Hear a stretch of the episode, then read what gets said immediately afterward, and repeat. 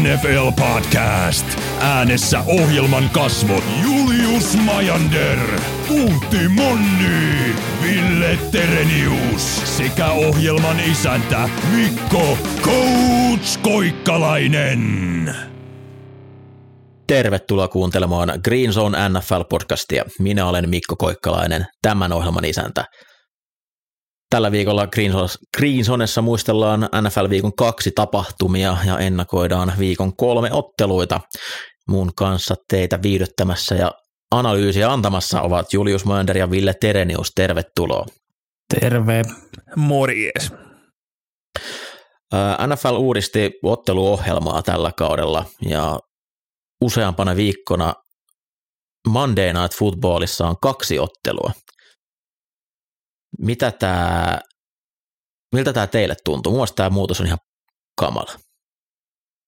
Ehkä, ehkä vähän liikaa tuohon maanantaille jätetään, että et tuota, ihan tarpeeksi, tarpeeksi foodista niinku viikolle muutenkin, niin kyllä, kyllä mun mielestä tonne, varsinkin Red Zone on kiva saada paljon pelejä käyntiin.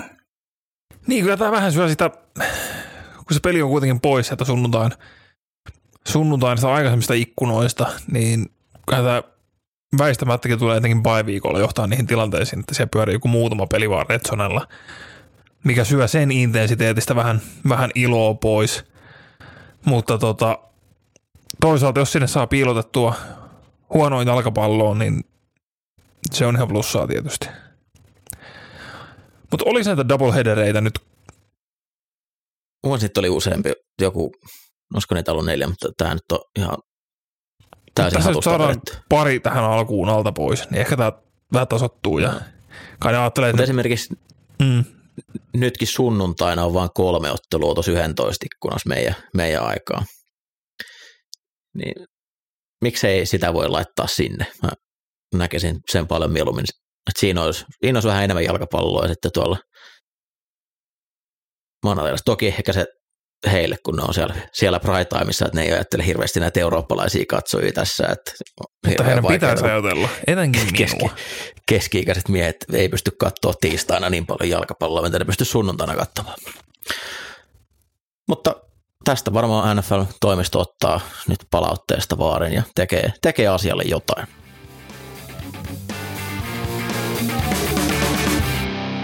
Viime viikon voittajat ja häviäjät.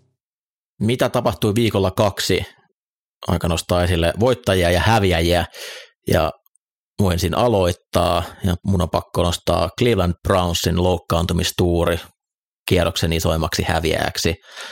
Ensinnäkin toi Chubbin aivan kammottavan hirveä loukkaantuminen, se, sitä ei tarvitse toista kertaa katsoa, se oli varsin, varsin hirveä ja ton joukkueen hyökkäyksen kannalta tosi iso asia, koska Deshaun Watson näyttää todella huonolta tällä hetkellä ja se hyökkäys kulki silloin, kun Chubb oli, oli kantamassa palloa, mutta sitten puolustuksesta Greg Ward, Newsom, Jadario Smith, kolme todella tärkeät pelaajaa tippui tuossa Steelers-ottelussa. Ei niin pahasti mitä Chubb, mutta jos on yhtään pidempiaikaisia poissaoloja, niin toi erittäin tehokkaasti alkanut puolustus saattaa hyvinkin kohdata vaikeuksia tuossa, kun se, minkä takia homma alkoi siellä toimia, on, että takakenttä pystyy antaa aikaa, jo, jolloin sitten Garrett ja Smith pääsee pelirakentajan kimppuun. Ja nyt jos puuttuu takakenttä ja sitten Smith, niin Gar- Garrettia pystytään vähän tuplaamaan helpommin. Joo, kyllä tuo puolustus on kuitenkin se, joka tuota jengiä, jengiä pyörittää. Et, tosiaan Watson on ollut aivan karmea tällä kaudella, tällä kaudella tähän mennessä ja tota, toivotaan Si- nyt, siitä taitaa ainakin, oikeuden, oikeuden päätöksiäkin, että olisi ollut kauhean aiemminkin. joo, nyt tarkoitan peli, pelillisesti. Ah, hyvä, hyvä tarkennus. Jep, kyllä, kyllä. Mutta joo, kyllä toivotaan, että Ward Newsom ja Smith, Smith paranee pian ja Mutta AFC Nortin niin loukkaantumisen, niin tämä nyt niin kuin näyttää tällä hetkellä ottaneen kovan swingin toiseen suuntaan, kun Burrow loukkaantui. Brownsissa tuli loukkaantumisia. Toistaiseksi Ravensillä tilanne on verrattain hyvä, kun Dobbs vaan on pudonnut. Ravens on nyt kuitenkin kaksi vuotta putkeen johtanut divisioonaa, kun Lamar Jackson on loukkaantunut ja Bengals on vienyt. Niin Re- jos tämä olisi nyt se, että Lamar pysyy sehjärä tänä vuonna. Mm, Traversilta taisi kuitenkin tippua siinä ensimmäisessä ottelussa joku neljä pelaajaa itselläkin. Ihan että- sama, kun Lamar pysyy ehjänä, niin kuka muu sieltä hajoaa. Äh, sitten otetaan Jullelta ensimmäinen. Kyllä. Tota, voittajana Billsin hyökkäys, Josh Allen. Öö, toki Vegas vastassa, että et odotetaankin heiltä paljon, mutta oli nyt fiksu peli Allenilta, otti sen mitä sai, juoksu toimi erin, erinomaisesti ja saatiin, saatiin siihen tota, kakkos äh, receiverille Gabe Davisillekin paljon palloa ja Tidendit oli mukana, mukana pelissä, että oli hyvä tällainen get right peli Billsin hyökkäykselle. Tämä oli juuri se, ja Josh Allen experience pysyi hyvin rajattuna. Sieltä taisi olla yksi, yksi tai kaksi semmoista niin Josh loikkaa pelaajien ylittäjä luulee, että jotain niin kuin hyvää tapahtuu tästä. Ja se, miten kokonaisvaltaisesti, voi- voisi aina pelata Ridersia vastaan. Se Billsin juoksuhyökkäys, 35 juoksua, 183 jardia. Jos jos ne onnistuu pitää tuota tasapainoa, tuo juoksu toimisi noin, ja siinä olisi Josh vielä kyljessä, niin eihän tuo joukkuetta pysyttäisi mikään. Mutta tota, myös Billsille hatunnossa siitä, mitä he teki taas niinku kääntäen vastustajan juoksuhyökkäykselle. Kun Riders onnistui 15 kannolla etenee 55 jardia, mikä on ihan kiva, mutta jos yhdellä juoksulla Rissu juoksi 34 jardia niistä, niin jää 14 kantoa ja 21 jardia. Ja backup running back Samir White otti neljällä kannolla 22 jardia ja Karoppolo yhdellä kannolla yhden. Niin holdoutin pitänyt rushing champion Josh Jacobs onnistui yhdeksällä kannolla miinus kaksi jardia. Ja se Kova piti olla se homma. Vegasin, Vegasin ykkösase ja siihen nojataan ja holdauttaisi, että saa vähän lisää rahaa ja herra jumala mikä kasa paskaa oli Ridersin niin kuin perusjuoksuhyökkäys. Bills oli kokonaisvaltaisesti upea joukkue kakkosviikolla. Toi Raidersin hyökkäys on hämmentävä. Mitä on tapahtunut Han, Hanfer Renfrolle? Ei Josh käytetä McDaniels. ollenkaan. Päätettiin treidata uh, Dara Waller pois off-seasonin aikana. Nyt siellä on Davante Adams. Ja siinä se. Joo, Siihen on näköistä. Pahan näköistä kyllä, vielä kun Myers tippui sillä ekalla viikolla, niin oli aika tuskasta katsoa heidän tekemistä. Sitten Ville. Lähdetään nyt tästä, mikä on mulla niinku, mihin suurin niinku palo on tällä viikolla. Brandon Staley ulos. Siis Heti. niin kuin pitäisi olla jo. Staley on nyt kolmatta vuotta Chargersin päävalmentajana. Tuli sinne Ramsista, oltua Vic Fangion opissa, ja se puolustus oli niin, kuin niin hänen niin kuin ykköskortti, että on kyllä kova, kovaa puolustusta pyörittää. Ja joka kerta Chargersin pelit päättyy siihen, että Herbertin pitäisi mennä tekemään kentälle joku kolme takaperin volttia ja pelastaa kaikki. Ja siellä hyökkäyksessähän nyt on aseita. Siihen puolustukseen ollaan laitettu rahaa. Siellä on Dervin James, sinne hankittiin Khalil Mackit, siellä on Joey Bosat, tuotiin Jacksoni corneriksi free agencystä. Mutta ne ei onnistu ikinä klousaan pelejä. Siis tosta kun tota, öö, Herbertillä oli viime vuonna viisi game winning drivea. Että Chargers voitti niinku sillä, että Herbert johdatti heidät läpi kentän. Ja niistä kello on jäänyt aika. Titansia vastaan neljä sekuntia, Cardinalsia vastaan 15 sekuntia, Falconsia vastaan nollassa ja jatkoaika voitto Broncosista. Silloin se puolustus pystyy pitämään sen, että vastustaja ei enää tule takaisin. mutta muuten siihen Chargersin puolustukseen ei voi luottaa, ei vieläkään, ei yhtään. Ja näin ollen Chargers pysyy hyvin Chargersina.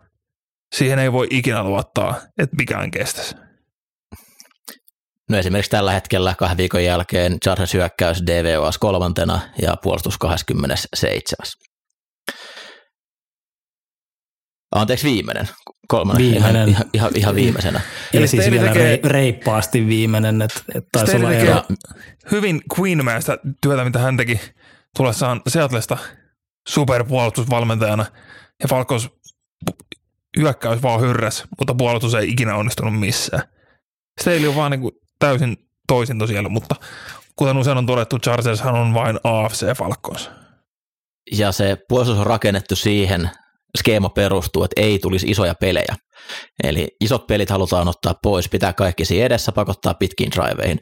Arvatkaa, mikä puolustus on antanut eniten isoja pelejä sen jälkeen, kun Brandon Staley tuli Chargersiin. Mm, En kyllä keksi. on kyllä paha visa. Todella. Siis ulos. ULOS. Ulos. Tennessee Titans ei saanut mitään aikaan Saintsia vastaan hyökkäyksessään. Mutta Tannehill pelasi kuin MVP viime viikolla. Joo, nyt 70, 78 jaarin peli, 49 jaarin peli. Ja jatkoajalla Staley ottaa aikalisän kolmannen downilla, jotta Derek Henry saa lepoa ja tulee ottaa sen viimeisen juoksuyrityksen, jolla saatiin ää, otettua viimeiset jaarit kolmannen downilla ja pidettyä hyökkäyskentällä. Se, plus se kiusattiin pois pelaamasta neljänsiä yrityksiä. Nyt se punttaa, kun on 4-2, vastustaa 40. Ja tuolla puolustuksella ja hyökkäyksellä, sen hyökkäyksen pitäisi olla enemmän kentällä ratkaisemaan niitä otteluita, eikä sen puolustuksen. Jos Brandon Staley on menettänyt nörtit, hänellä ei ole enää mitään puolella. Uh, Brandon Staley on myös vanhentunut kolmes vuodessa kymmenen vuotta. Kannattaa käydä katsoa heidän YouTube, tämä Hard Knock-sarja, mikä siellä on. Niin se ensimmäisen vuoden verrattuna tämän vuoden silmät ja koko kasvot, niin siinä on NFL-valmentaminen ei ole heikoille ihmisille. Se, se vanhentaa. Onko Brandon Staley heikko ihminen? On. Virallinen linjaus.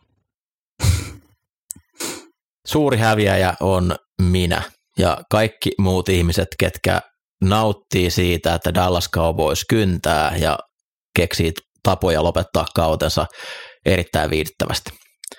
Tällä hetkellä nimittäin näyttää hyvin vahvasti siltä, että Dallas Cowboys on koko liigan paras joukkue. Mike McCarthy on saanut hyökkäyksen toimimaan hienosti, esimerkiksi Jetsiä vastaan, joka piti aivan pilkkana Billsin hyökkäystä Dallas teki käytännössä mitä tahtoi. Plus se puolustus on liigan kovin, Micah Parsons voi hyvin voittaa MVP-palkinnon tänä vuonna. Mua pelottaa oikeasti todella paljon tällä hetkellä se, että Jerry pääsee nostaa palkintoa helmikuussa. Lopeta. Kyllä tässä jotain vielä käy. Kyllä Cowboys aina löytää sen tavan, tavan lopettaa se. Mutta se puolustus on Eihän, ihan, eihän ne nyt voi. Cowboys puolustus on ihan älyttömässä vedossa. Totta kai, ketä, mitä nyt on kohdattu, vähän luo oman pohjansa siihen. Mutta mitä vittua Salah teki? Mi- Jos on Zach Wilson, sä tiedät mikä on niinku vähän se rajoite, että missä me ollaan menossa, niin pelin jälkeen ihan syystä Breeze Hall avautui, että hän sai neljä tatsia palloon koko kau- niin kuin pelin aikana. Ja mihin perustui Jetsin hyökkäys viime vuonna? Miksi se, oli siellä, niin kuin, miksi se näytti hyvältä Zach Wilsonin kanssa siitä alkukaudesta? Sen takia, että Breeze Hall on älytön running back ja onnistui pitää niitä niin kuin mukana peleissä. Ja millä Niin. ne voitti sen ekan pelin? Sillä, Niin, että ne antoi Breeze Hallille palloa. Niin, niin nyt tullaan Cowboysia vastaan. Täällä on aika vihaiset pääsrusserit ja aika pallohaukko tuo takakenttä. Mitä me tehdään? No ei mitään, hei Jack Wilson, kyllä se heittää. Tämä on ihan hyvä, hyvä suunnitelma tähän peliin, ei hätä.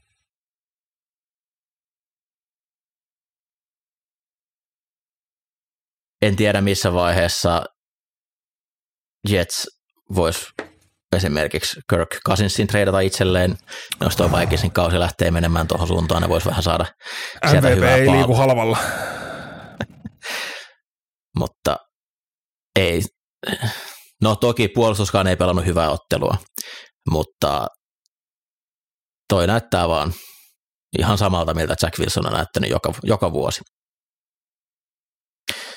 Sitten Julle. Joo, lisää propseja hyökkäyksille. Tota, Seattle oli hyvin eri, erinäköinen matsi, matsi kuin ensimmäisellä viikolla, että nyt on selkeästi ruosteet karisteltu. Ää, Gino pisti palloa hienosti liikkeelle ja monipuolisti eri tyypeille, eli tuossa niinku kaikki receiverit mun mielestä sai oman osuutensa tuossa matsissa.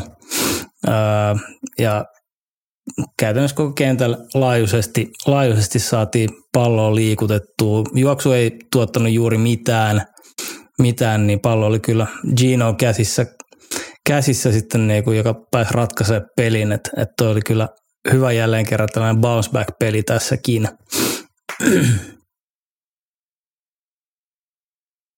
Molemmat täkkelit sivussa. Detroit ensimmäisessä ottelussa Adrian Hutchinson aivan mieletön, koko ajan painettama Holmesille. Uh, Geno Smith yksi QB-hitti, ja se tuli downilla, missä piti palloa joku 10 sekuntia. Toi oli ihan mieletön peli sieltä hyökkäykseltä. Varsinkin kun painetta oli jatkuvasti tätä pisteitä, kun Detroitin li- hyökkäys liikutti myös palloa erittäin hyvin. Se ensimmäisen viikon Rams-ottelu ja sen vaikeudet niin unohtui kyllä aika nopeasti. Tuo oli ilo, miten, miten hyvin toi meni. Ja miettii, että millainen tuo rissukolmikko siellä on, niin siinä on kaikkea, mitä pelirakentaja voi tarvita. Joo, ja tuossa ykkösviikolla taisin tässä sanoa häviänä pelin tasoja, miten pelirakentajat ja hyökkäyskelinät oli tuulia olla. Nyt Keno Smith just, että jos yhden, yhden osuman otti koko pelissä, niin pelin tasoja, etenkin pelirakentajapelihän otti ison loikan tässä kakkosviikolla. Valitettavasti ehkä tuomarityöskentelyssä useammassa pelissä oli vähän moitta sen sijaan, mutta tota, nähtiin, nähtiin myös niinku oikeasti taas toimivaa heittohyökkäystä use, leveällä rintamalla. Ei ainoastaan tuossa pelissä, mutta myös Geno Smith jättimäinen loikka kakkosviikko. Ota Ville seuraava.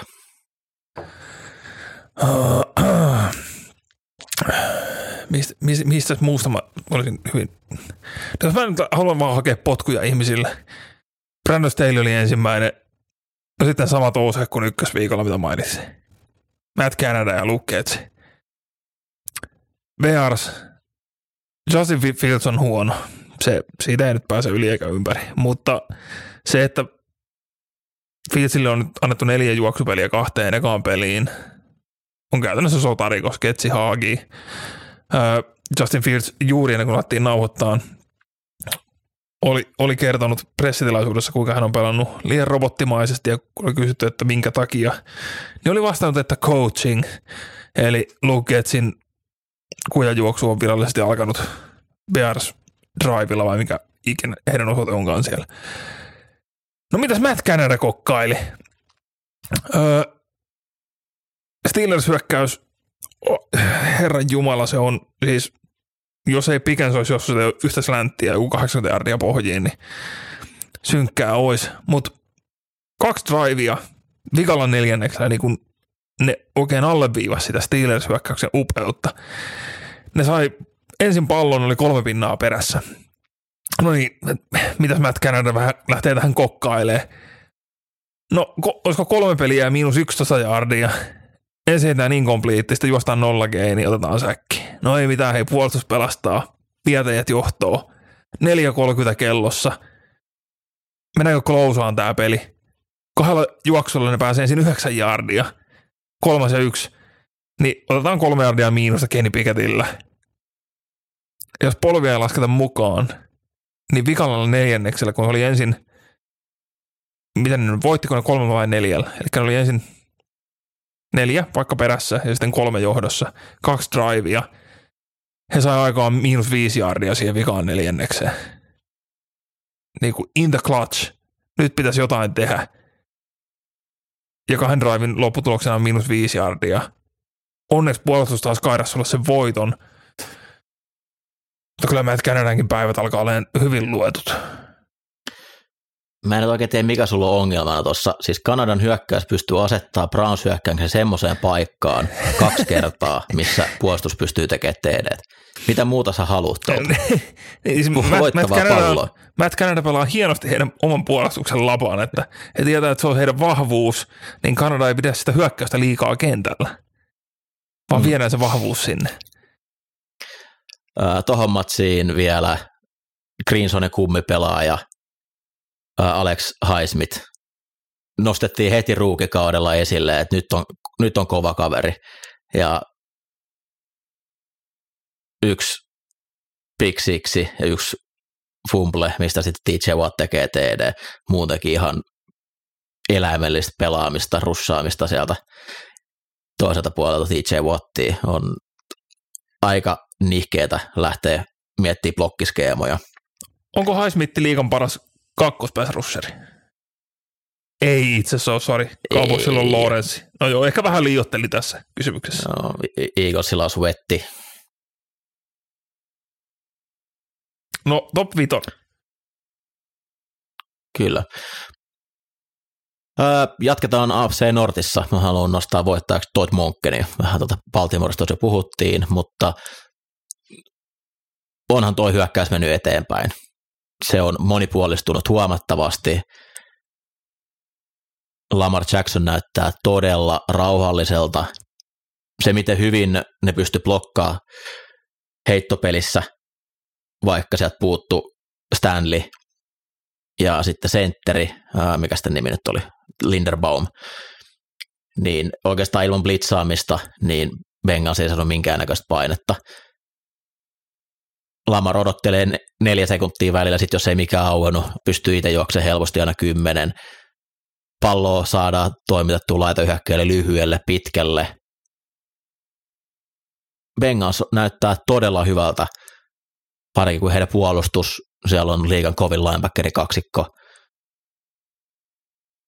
Tykkään. Olin vähän epäileväinen kauden e, alla, että mitä, mitä Monken saa aikaa, mutta nyt nämä kaksi ottelua on kyllä antanut mulle ihan positiivisen vaikutuksen. Joo, kyllä Monken toi hyvää tullessaan kollegemaailmasta. Ei, ei maistu ollenkaan siltä, mitä se Tampa Bay oli aikanaan. Onko Jullel vielä? Joo, kyllä. Tota, nosta voittajaksi Chiefsin puolustuksen. Kyllä se teki aika ihmeet kanssa, kun sai yhden tuollaisen Chris Jonesin, Jonesin tuonne sekaan, että jostakin DL rupeakin näyttää oikein kivalta. Karlaftiksella puolitoista säkkiä ja ruki Anudike Usomaal puolikas ja Danallakin puolikas. Tota, Mutta muutenkin ylipäätänsä Chiefsin puolustus on päästänyt mitä kaksi TD nyt kahteen matsiin. Älä kävele tuohon valheeseen, Julle. Hm? Älä kävele tuohon valheeseen. No en mä tiedä. Siis MVP puhuttiin jo Trevor Lawrencein nimen kanssa, niin ei se nyt ihan siltä näyttänyt, että neljä säkki otti ja, ja ei, ei tossa nyt niin kuin, aika hyvin sai pidetty, pidetty yhdeksäs pinnassa kurissa tota Jaguarsin, niin, niin tota, kyllä, kyllä pitää antaa propseja, kun on annettavana. Saa no, kyllä myös Jaguarsin hyökkäysvalmennus isosti pyyhkeetä, että Chris Jones annetaan ottaa yksi vastaan yksi koko ajan tulokas täkkelin kanssa. Harrisonilla oli vähän tylsää. Ja Lawrence Ridley yhteydessä olla 2 kautta 8, mutta tämä, storyline tulee elään pitkään. Öö, nyt Chiefs seuraa, ohjelma. Seuraat vastustajat, Bears, sitten Jets, Vikings ehkä vähän tulee haastaa Broncos, Chargers ja uudestaan Broncos.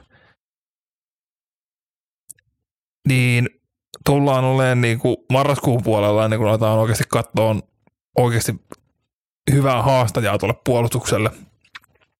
Sieltä nyt tulee kukin vuorollaan yrittämään, mutta ihan varsinaisesti ei pelata yksikään noista joukkueista tällä hetkellä. Ainoa mikä pelottaa on Kirks ja Vikingsissa, mutta tota, Chiefs, Chiefsin puolustuksen loikka narratiivi tulee elämään pitkään, mutta se, että koska me saadaan oikein siihen, niin kuin, siihen löytyy oikea haastaja, niin se on vielä vähän auki. Mä jatkan tähän. Häviäjäksi pitää laittaa AFCn megasuosikit, Chiefs osana sitä ja Bengalsit toisena. Kahden, kahden viikon jälkeen ei näy kyllä, että nämä joukkueet olisi Super Bowliin menossa. Siinä on toki sitä, että Burrowlla on, on se pohjavamma. Chiefs hyökkäys hakee selvästi vielä, mitä he haluaa tehdä. Toi täkkelitilanne näyttää todella heikolta. Onko siinä tätä vuoden Niners? Se on, se on Super Bowl-joukko, jos pelirakentaja se ei. Mm, ei, mutta varmaan suurimmalla osalla oli Chiefs tai Bengals Super Bowlia menosta, menossa ja tällä hetkellä Miami Bengals, äh, Miami ja Ravens näyttää paremmilta joukkueilta. No, tässä on aika paljon vielä aikaa, mutta kahta noin huonoa ottelua mä en muista Chiefs hyökkäyksen pelanneen pitkään aikaan peräkkäin. En, Mahomesin aikana ei välttämättä koskaan. Niin siis kovasti hekutettiin, miten kova AFC on ja niin paljon jengejä ja NFC South on ihan kurva. NFC South on kolme 2-0 joukkuetta. NFC mennään Super Bowlin NFC Southin kautta. Mutta AFCssä vedet on paljon sameammat kuin ehkä odot, osattiin odottaa.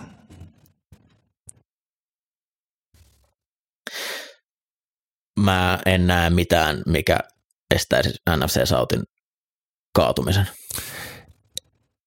Siis sehän tässä on hauskinta, että kun katsot tuota otteluohjelmaa, niin se on mahdollista jopa, että sieltä menee kaksi playoffeihin ja vie jonkun oikeasti hyvän jengin paikan sillä, että se otteluohjelma on tänä vuonna niin pehmeä. Mutta palataan siihen myöhemmin, vaikka se on viikko kympillä, niin voi olla, että se on ehkä totuus paljastunut muutenkin. Mutta mä voisin nostaa siistejä historianostoja. Giantsin comeback Arizonaa vastaan. Giantsin ensimmäinen yli 21 pisteen comeback 40-luvun jälkeen. Öö, Chiefs rikko putken tai ennätyksen eniten pelejä putkeen ilman yli neljän pisteen tappioa. Tämä oli nyt 35. peli putkeen. Edellinen se oli 40-luvun Bearsilla, mutta Chiefsillä on nyt 35 semmoista peliä, Bearsilla oli 34. Ja 2010-2011 Packers pääsi 33 peliin. Mutta sekaan mahtuu kyllä myös 20-luvun Bearsia ja 60-luvun Packersia. Ja sitten niin kuin iso mental note, pojat, että tänä vuonna tämä ei enää tule toistuun, mutta ensi vuonna, jos niin kuin puhutaan täällä, että kuka voittaa mitä pelejä, Pittsburgh Steelers on viimeksi hävinnyt Monday Night Footballissa lokakuussa 1991. Eihän. Tämä on älyttömin tilasto. Ei, tämä on joku feikki. Mihin mä oon ikinä törmännyt. Ja Pittsburgh Steelers on kuitenkin ollut tämän koko ajan semmoinen ns. premier franchise, että ne on joka vuosi siellä Monday Night Footballissa kuitenkin. Vähintään yhden pelin. Niin lokakuusta 91 se on ihan älytön putki. Miksi mä oon tiennyt tätä? Miksi mä menin pikkaan siihen itse Brownsia? Öö, siis hämmentävä. Että totta kai niinku, mä ymmärrän, että jostain Ravensin preseason putkesta puhuttiin, kun se oli jotain muutamia vuosia kestänyt, että siinä oli monta peliä. Mutta siis tää on melkein, mitä, 32 vuotta putkea. Ei ole hävinneet Monday Night Footballia. Ihan älytön putki. Tästä pitäisi puhua ihmisten enemmän. Ja niillä on ollut kaksi valmentajaa tuona ajankohtana. Sekin on totta. Ja he ovat koko ajan olleet relevantti joukkue. Ja he ovat, ei ole niin kuin sitä, että no ei niillä ole varmaan ollut joka vuosi Monday Night Football. Ihan varmasti on ollut joka vuosi. Tämä oli täysin uutta tietoa mulle. Mä... Siis ihan älytön tilasto. Mieti. No. Haluatko käydä vielä Kirk Cousins tilastoja läpi? Mä ajattelin, mä säästän niitä peliin, mutta mä voisin, voisin alleviivata edelleen sitä viime, vu- viime viikon, että älkää maksaa pelirakentajan narratiivia, Desmond Ritter, Sam Howell, Brock Purdy, kaikki voittivat jälleen pelinsä. Buro ja Herbert hävis. Mahomes ja Allen nyt voitti, mutta se nyt on vaan noissia datassa. Mutta mut, ehkä yhtenä vielä nostona, että kun NFC Sautin, Sautista mainittiin, niin pakko nostaa voittajaksi Mike Evans. Se on rissu, joka on sataprosenttisen riippumaton pelirakentajasta. Oikeastaan pelaa jopa paremmin, mitä paskempi QB sillä on. Bradyn kanssa oli, puhuttiin, että ne on vähän niin kuin synkkaongelmia noissa syväpallossa, että ei osu. Mutta ihan sama, kuka siellä heittää palloa Evansille, niin Evans ottaa joka kausi 1100-1500 yardia ja 8-16 touchdownia. Se on hämmentävä. Se on, se on iso poika, se totta kai niin kuin siellä on sitä catch radiusta, millä vähän paikataan aina niitä ongelmia. Mutta on hämmentävää, miten mies taas takoo tulosta Baker Mayfieldin kanssa. Bakerhan on ollut ihan eläin. Se on. Mä luulen, että Evansilla on semmoinen muistikuvat kollegevuosista, että siellä on semmoinen lyhyt valkoinen kuube, joka luulee itsestään vähän liikoja. Niin, Ja Jonka suu käy koko ajan. Ja... Kovin mahdollista. oliko Jullel vielä vai mennäänkö eteenpäin? Mennään eteenpäin. Älä missaa ainakaan näitä. Puheenaiheena NFL-viikon kiinnostavimmat ottelut. Ja sitten viikko kolme otteluiden pariin. Torstai yönä San Francisco 49ers isännöi New York Giantsiin. Öö, Giants on aika ikävässä tilanteessa tähän otteluun lähdettäessä. Saquon Barkley aika ilkeän näköisesti meni viimeisellä minuutilla nurin tuossa Arizona-ottelussa. Ja olisin, olen tällä hetkellä en tiedetä pystyykö pelaamaan, mutta olen hyvin yllättynyt, mikäli pystyy. Jostain olin lukevina, että on noin kolmisen viikkoa sivussa. No niin, Kyllä. sitten tämä, tämä on minulle uusi tieto. Mutta Giants aloitti kauden aivan surkeasti. Saivat ensimmäiset pisteet toisella puolella kakkosottelussa, mutta sen jälkeen tekivätkin sitten jokaisella drivilla maalin. Mutta taisivat Ja- tehdä hyökkäyksen pisteitä ennen Bengalsia. Et sinällään, onko liian aikaista puhua mahdollisesta Super Bowlista? Ei missään nimessä. Mutta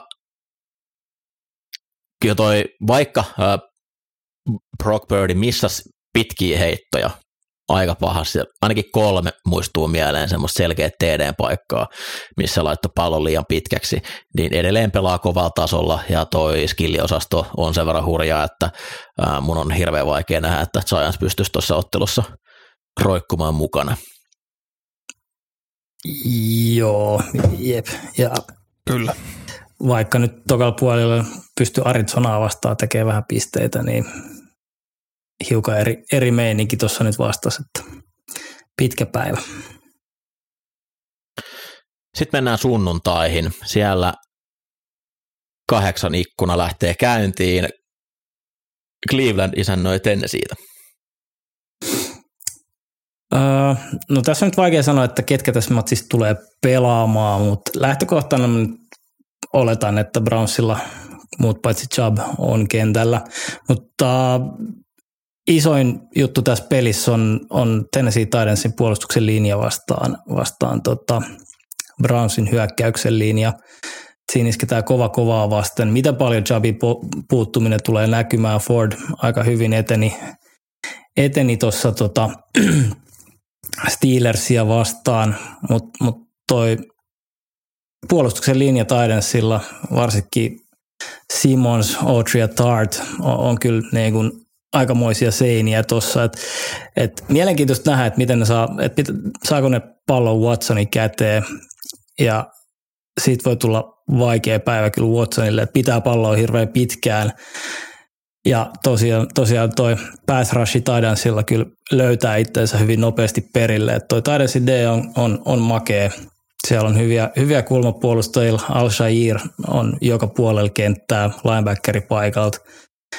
Et juoksu, juoksun pysäyttäminen ihan, ihan ykkösjuttu, ykkösjuttu Tidensille ja pistetään pallo Watsonin käteen ja katsotaan, mitä saadaan aikaiseksi.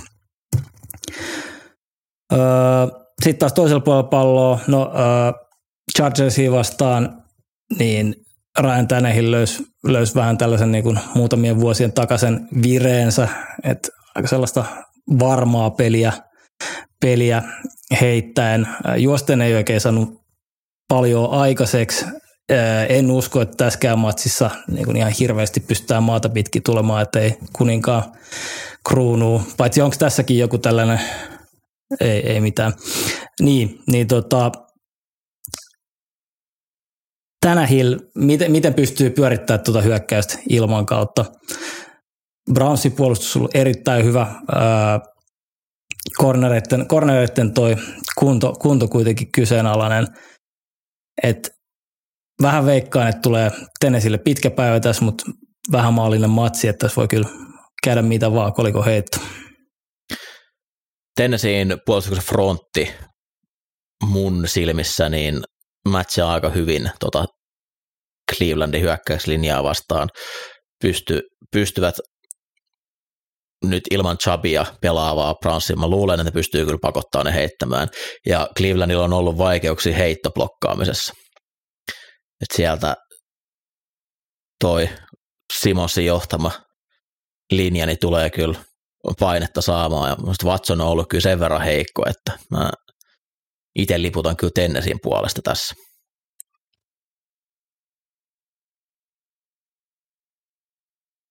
Detroit Lions kohtaa Atlanta Falcons.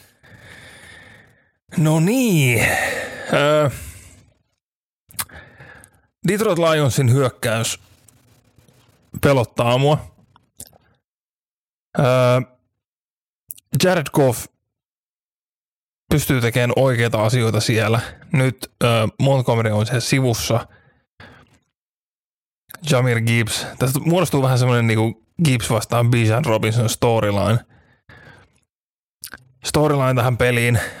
Valitettavasti Detroitilla on kuitenkin Goff vastaan Desmond Ridder matchup siinä vielä rinnalla, joka ehkä on omiaan kääntään odotuksia Detroitin puolelle tässä.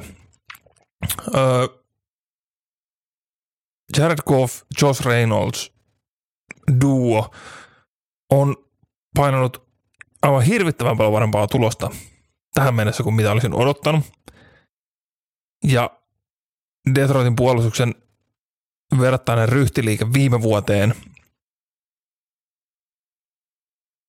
on ollut hyvä, mutta mitä puhuttiin ennakkojakson mielestäni, että kuinka paljon helpompaa on nousta sieltä pohjalta sen keskikastiin, kuin sitä keskikastista sitten niin kuin ylöspäin, on se, missä Lions tällä hetkellä edelleen on ehkä vähän kuin jumissa –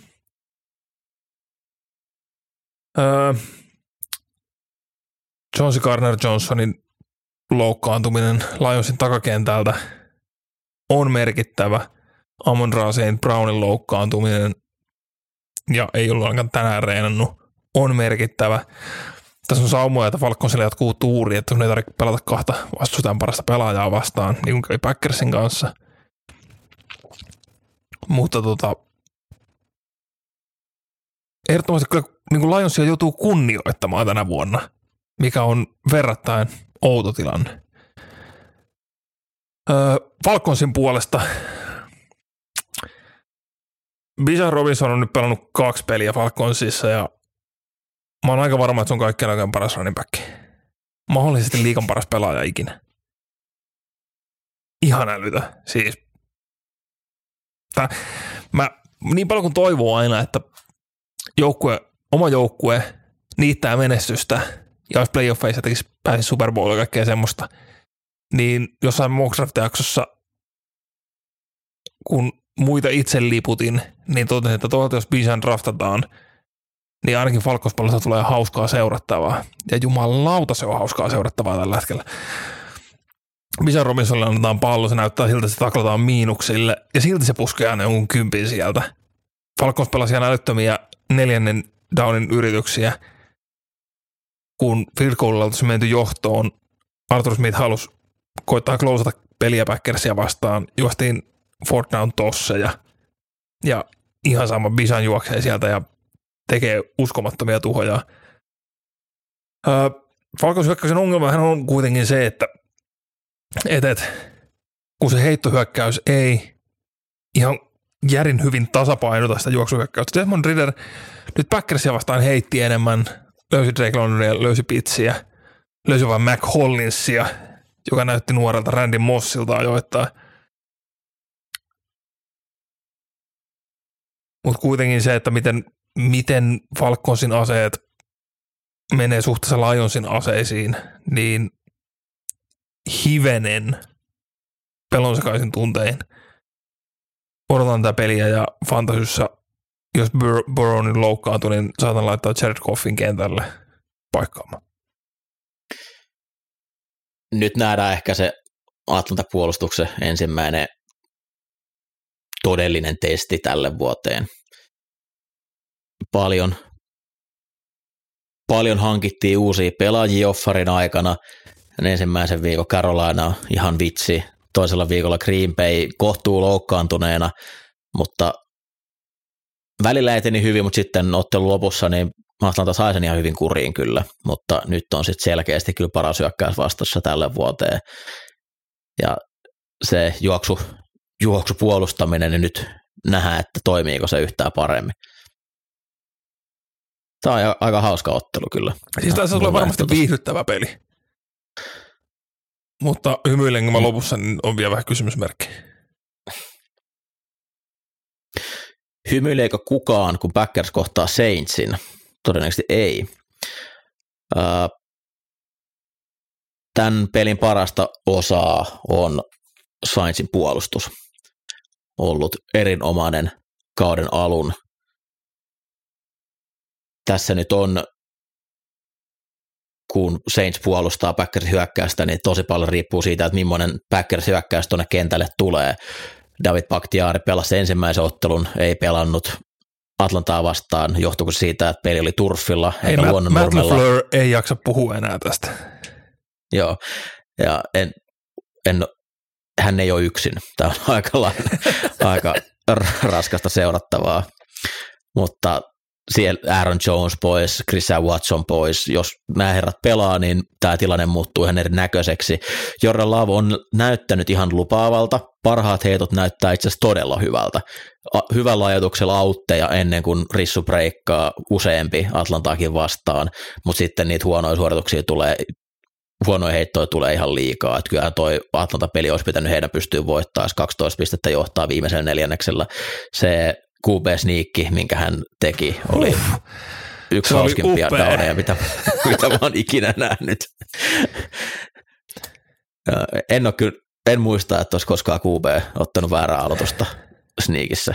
Siis mä, mä, tiedän, että stadionilla oli ääntä siinä kohtaa, mutta se, että kun kukaan hyökkäyksen linjasta ei liikahtanut, vaan Jordan Love vaan kaatuu kyljelleen siihen Kaarinin niskaan, kun luulee ottamansa palloa.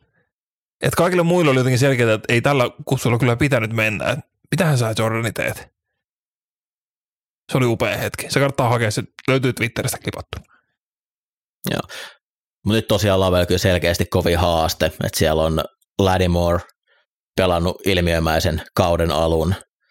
Jos, jos se nyt menee tuohon otteluun ilman Watsonia, sillä että siellä on Romeo Dabsun ykköslaitahyökkäjä ja, ja joku henkilö nimeltä Dontavion Wicks, niin ei, ei tule hyvä. Seitsin puolustuksessa tosiaan Lattimore ollut todella hyvä. Cameron Jordan, mutta puolustuksen linjasta Carl Granderson noussut, noussut aika puskista, pelannut vahvan alkukauden. Mä odotan kyllä, että Saints, Saints puolustus on, on tässä hyvä. No, nyt on myös Packers puolustuksen kasvujenpesun paikka. Alku näytti hyvältä, no saattoi johtua siitä, että pelasivat Chicago vastaan, Atlantaa vastaan sitten huonoa taklaamista. No se johtui sieltä, että oli, siellä oli Bishan Robinson, mitä piti taklata. Seitsi hyökkäys on ollut mun mielestä aika huono, ja toi Derek Kaarin johtama peli, niin ei vaan herätä minkään näköistä luottamusta. Aseita olisi, linja antaa kyllä painetta, mutta semmoinen räjähtävyysuhka on Derek Carrin. Se ei vaan pelota millään tavalla. Packers-puolustuksessa juoksu tai juoksupelin pysäyttäminen on vuosikausi ollut vaikeuksia. Tämä, Atlanta, tämä Saints ei tule ole hirveän suuri uhka siinä, mutta Packers-fanit alkaa olla aika kypsiä heidän koordinaattori, puolustuksen koordinaattorinsa, ja jos tästä tulee huono ottelu, niin saattaa hyvinkin ää, aika äänekkäästi aletaan vaatia jo valmennuksen vaihtamista tuolta, mutta mä Jordan Love on syy, minkä takia tämä ottelu kannattaa katsoa. Mun mielestä se on ollut positiivinen yllätys. Se, miltä pelin rakentamisen parhaimmillaan se pitää näyttää tuolta, että osataan heittää ää, tälleen aavistellen, heittäen silloin, kun Rissu ei ole vielä preikannut, odottaa, että se tulee vapaaksi, jolloin se pallo tulee hyvällä ajatuksella, ei silloin, kun se on jo päässyt vapaaksi, silloin ollaan usein myöhässä. Joo, kyllä mä niinku New Orleansin rissuista Olave otti aika mielettömän kovin tuossa Monday Night Footballissa näytti niinku vä- väläyttelee edelleen hyvin vahvasti sitä, että mitä siitä tulee. Ja Michael Thomas, se, se melkein fade, näyttää Michael, boy. mä näyttää melkein Michael Thomasilta taas. Ja juoksi siis tosi upean släntiin sinne pukuhuoneeseen karkuun pelin jälkeen. Että tota, hieno nähdä, että Michael Thomas on taas vireessä. Joo, tuossa on kyllä kova. Hauska matchup Saintsin rissut. Siellä on tota, uh, Shahid, Olave, Thomas on, on tosi kova kolmikko ja Jerry Alexander, vaikka pallo nyt ei saa, saakkaa kiinni ja Douglas pelaa edelleen Packersis hyvin, niin tulee tuossa hauska, hauska matchup, mutta mä itse on tässä ehkä ää, Packersin kannalla. Lähinnä, koska mä en yhtään tykkää Derek Carrista. Ymmärrettävä.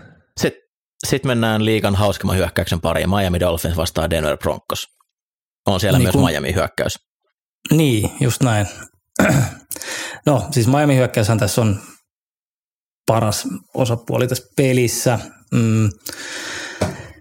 Tuohon olisi nyt ke- jo, jonkun keksittävä jotain. Siis tuon pääsee pallosta irti nopeiten liigas, mutta pallo myös lentää pisimmälle liigassa intended air yardseissa. niin painetta on turha niin kun odottaa saavansa. Toi Denverin puolustuksen linja ihan kohtuu piirteen näköistä. Gregory, Gregory ja tämä tää, tää Nick Bonito näytti – ihan sähkiltä, mutta tosiaan se pallo lähtee niin hiton aikaisin kädestä, että sinne perillä asti on vaikea päästä. Niin mun mielestä edelleenkin se, se millä tota voisi hidastaa on, että oikeasti pakottaa tuo jollain tavalla, miten se sitten onnistuu on eri asia, mutta jollain tavalla heittää niitä syviä palloja. Että siellä kyllä niin kuin moni pallo jää vähän lyhyeksi, jolloin, jolloin pystyisi niillä pallon menetyksillä saamaan, saamaan tota, vähemmän possessioneita Miami hyökkäykselle.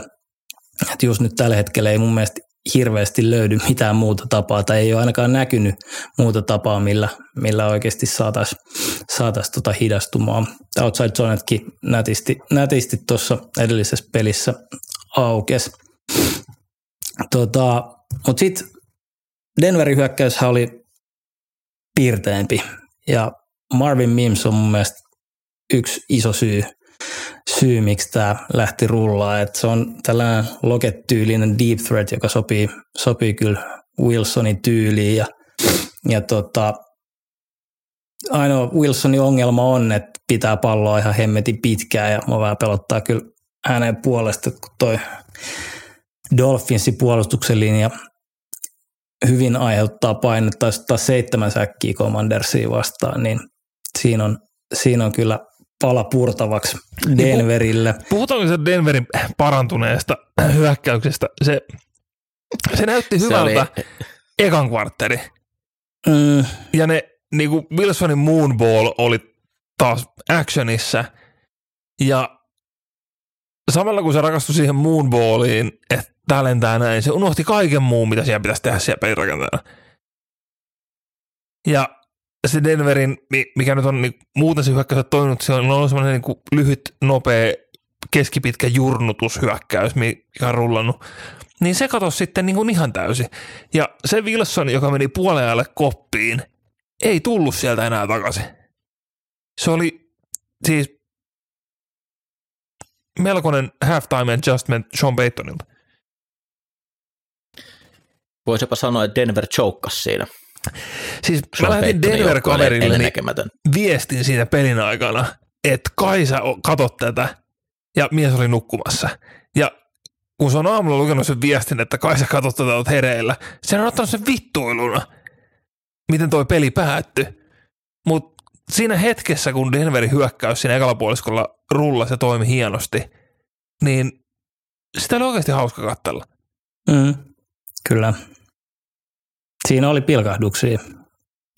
Toivottavasti katsoo filmiä tällä, tällä viikolla.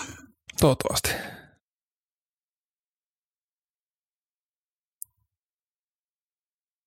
Niin. Oliko sulla vielä juttu kesken ennen kuin Ville tuli keskeyttää? En mä muista enää. Tämä sopii tämmöiseen kolme hengen se, mit, ohjelmaan, että tässä vähän keskustellaan välillä, Mikko. Se, miten McDaniel on pystynyt ratkaisemaan sen ongelman, että ää, et pysty pressaamaan Miamin nopeat laitahyökkäjiä, on ilmiömäistä. Tästä keskusteltiin viime viikon nämä motionit, millä ne niitä liikuttaa, ja miten sitten hyödyntää sitä, kun jengi alkaa ylipelaamaan niitä. Esimerkiksi nyt sitten äh, Tarik Hill, kun lähtee sitten täkkelin takaa, silleen kyykkyhakeudesta piilos juoksee täyttä vauhtia kohti sivurajaa, mistä se juoksee pystyyn, niin se yllättäen vetää jengiä puoleensa, ja sitten siihen taakse on kiva heittää vuodelille semmoinen pikku rissuskriini, kun kaikki takakenttä on juossut sinne hillin perässä. Toi on todella nerokasta, miten McDaniel täällä tekee koordinoitua hyökkäystä. Se, mitä McDaniel Ää... tekee, on myös sitä, että miten Bill Belichick puolustaa puolustus, niin kuin hyökkäyksiä. Mikä on Bill Belichickin ykkösjuttu aina? Ota ykkösase pois, pakota ne muut tekeen se. Tyreek Hill, mitä, 40 jardia oli nyt tällä viikolla, vai alle. Ja he selkeästi laittoi siihen paukut, mutta se, että ja se, se niin kuin toimi yllättävän hyvin se, että he antaa niin kuin juoksupeliin ehkä enemmän niin kuin saumoja, kunnes Rahim Mostartti veti viimeisellä neljänneksellä sen puolen kentän leiskautuksen. Onko tässä avain? Kräkkäskö Bill Belichick McDanielin pelikirja? No todennäköisesti. Sitten mennään eteenpäin. En tiedä, mitä tämä ottelu tulee loppujen lopuksi tarjoamaan. Jotain varmasti huikeaa ja sekopäistä, kun Minnosta Vikings kohtaa Los Angeles Chargersin. No niin, Mikko. Uhuh. Halusitko sä niitä Kirk Cousins tilastoja? Ros, Roska ja MVP, New Nightmare. niin. Ja Anna tulla. Tähän on Nuun peli. Siis Kirk ihan älyttömässä vedossa. Totta kai kun olet koko ajan shootereissa, eikä Minnesota nyt niin kuin juoksuhyökkäys ihan siinä Mattisonilla ole vastannut sitä, miten se oli Dalvin Cookin kanssa. Kirkon tahdissa heittää yli 6000 jardia tällä kaudella. Ihan älyttömässä. Niin kuin, tää on, tätä palloa Minnesota nyt pelaa. Ja Kirk niittaa ihan älytöntä tilastoa siitä. tahdissa heittää melkein 5,5 completionia. Ennätys taitaa olla Karvanalta 500 ja Tahanissa heittää 51 touchdownia, mikä olisi ainoastaan kakkossia Peyton Manningin sen Broncosin supervuoden jälkeen. Kirk Cousins MVP-juna on lähtenyt asemalta. Ikävä tilanne, niin kuin mitä Vikingsin rekordi muuten sanoo, mutta Kirk on älyttömässä vedossa. Jordan Addison ja Justin Jefferson, se, se homma rullaa siellä. Juuri mikään muu Minnesotalla ei nyt varsinaisesti rulla. No, Minnesotahan on tämmöinen NFC Nortin oma factory of sadness. Pitkä historia, erinäisiä epäonnistumisia, kuinka menestys on aina vältellyt Minnesotaa. Niin totta kai Chargers saapuu kaupunkiin.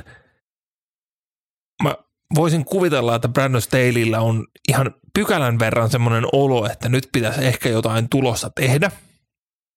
Öö, Minnesotan puolustus No, se, se ei ehkä pitäisi olla mikään maailman isoin haaste, mutta kun ottaa huomioon niin kuin näiden molempien joukkueiden ikään kuin DNA, että se on, se on se kova hyökkäys. Ja sen jälkeen katsotaan, mihin puolustus pystyy. Niin, no, tästä voi tulla melkoinen shootoutti. Öö, molempien puolustukset on alle keskiarvon, hyökkäykset on yli keskiarvon. Vikings hyökkäys taitaa itse asiassa niin heittotilastoissa olla melkein niin kuin kärkipäänkin jengejä. Niin tässä, tässä tulee varmasti viihdyttävä peli. Saa nähdä, mitä Chargers nyt hyökkää. Tuoko ne juoksupeliään taas kuinka vahvasti tohon, mutta viimeisellä neljänneksellä tämä tulee olemaan Cousins vastaan Herbert, rehellinen duel. Ja veikkaisin, että tuo MVP tulee tätä voittajana. Minnesota puolustus nyt tänä vuonna niin hyvin erilainen kuin aikaisemmin. Saivat aika hyvin sekoitettua Filin heittohyökkäyksen ottelu alussa. Se kuinka paljon se puolustus vaihtui sen koordinaattorin vaihdoksen myötä on, on, on hämmentävää, mutta tota, Floresilla on totta kai niin kuin Polte nyt näyttää, että hei, täältä löytyy. Ehkä siihen ei ole ihan täysin niitä osia vielä, mutta tota, on, on ollut varsin positiivinen kuitenkin se vaihdos. Mm. Mutta sitten kun Eagles keksi, että miten, miten pitää hyökätä, niin ne käytännössä päätti, että jos te seisot, seisotte kaksi linebackeria siinä kykkimässä linjan päässä tai linjan keskellä, niin me vaan juostaan sitä päin ja joku 260 heitto juoksujardia myöhemmin. Charles on aika hyvin juossut, toki nyt kun Ekelerin pelikunto on kyseenalainen, niin se saattaa vähän siitä muuttuu, mutta mulla on odotus, että Chargers pystyisi ratkaisemaan sen Minnesotan peitto nolla tai tiputetaan kaikki, että siellä hyökkäyksen valmennus osaisi keksiä aseet. Heillä on laitahyökkäät kyllä, mikä pystyy tota, takakenttää kurmattaa. Et Keenan Allen on näyttänyt tosi hyvältä. Tässä alkukauden Williams on näyttänyt hyvältä. Toki sitten ruukiet ei ole nostanut niin paljon tasoa vielä, mutta kyllä tuleva MVP voittaa Villen MVP? Ei. Se on, että se Jets vastaa, Jets vastaa Patriots. Kumpi puolustus tässä voittaa ottelun toiselle? Jack Wilson on ollut ihan hiton huono ja Bill Belichick on laittanut hänet mankeli jo aikaisemmin ja samanlainen mankeli lienee tulossa tälläkin kertaa. Tosi hauska nähdä, että miten Wilson vastaa Gonzales taistelu menee, koska Gonzales on ollut erinomainen. Mä en ymmärrä, miten se valuu niin alas, että Patriots pääsi sen varaamaan. Liika saa syyttää nyt itseään, että antoi Belitsikille jälleen hyvän, hyvän cornerin. Mutta se, että jos Breeze Hall koskee neljä kertaa palloon, niin tulen Breeze Hallin fantasy-omistajana menemään New York Jetsin toimistoon ja huutamaan, että antakaa sille palloa enemmän. Jack, Wilson, Jack Wilsonin käteen tätä ottelu ei vaan voi laittaa. Patriotsin puolustus on ollut tosi hyvä ja näillä näkymin tulee olemaan yksi liikan parhaimpia puolustuksia tänä vuonna.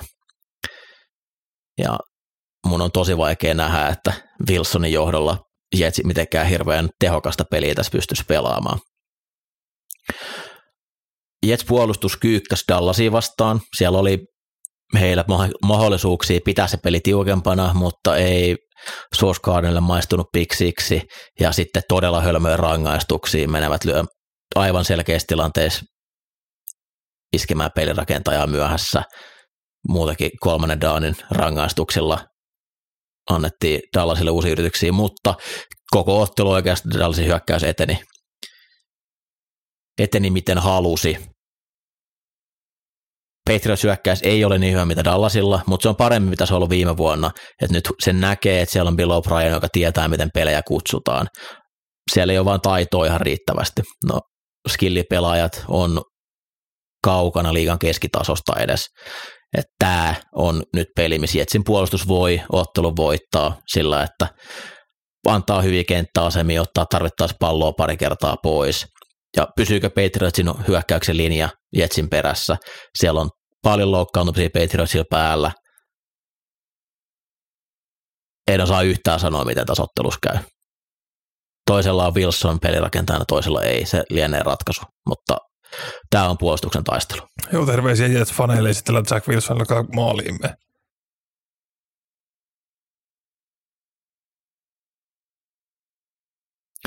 Washington vastaa Buffalo, Julle. Kiinnostaa, että jatkuuko tämä Billsin viime viikkoinen hyökkäys. Ei varmasti tule pystyy juoksemaan samalla tavalla kuin Raidersia vastaan.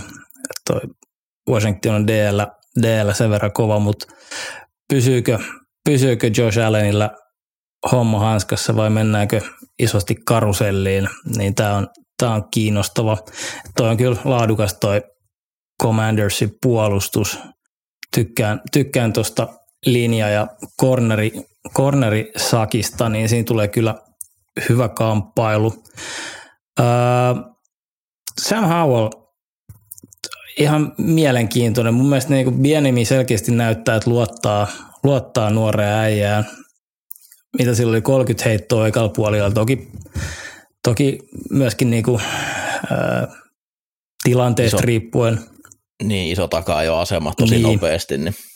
Kyllä, kyllä, mutta selkeästi siinä on, on se luotto, että pistää pallo, pallo sen käteen ja mun mielestä aika hyvin, hyvin kuitenkin johtaa tätä peliä. Aika gunslinger mentality siinä kyllä on, mutta uskaltaa vaan enemmän ja enemmän laittaa noiden hyviä laitahyökkäjien, laitahyökkäjien lähettäville edes palloon, niin kyllä Scary Terry käy hakemassa vaikeampia catcheja tuolta. Et mun mielestä sellainen varovaisen, varovaisen tota, optimistinen Howellin tekemisestä. Toki vähän pelejä olla NFL, nuoria äijä, niin kyllä siinkin huomaa, että pitää palloa ihan hemmetit, hemmetisti liian kauan kädessä ja kyllä tuot Billsin puolustuksen linja on täynnä laatua ja niin on tuoretta ja laittaa kentälle, niin siinä voi kiire kyllä tulla, tulla Howellille.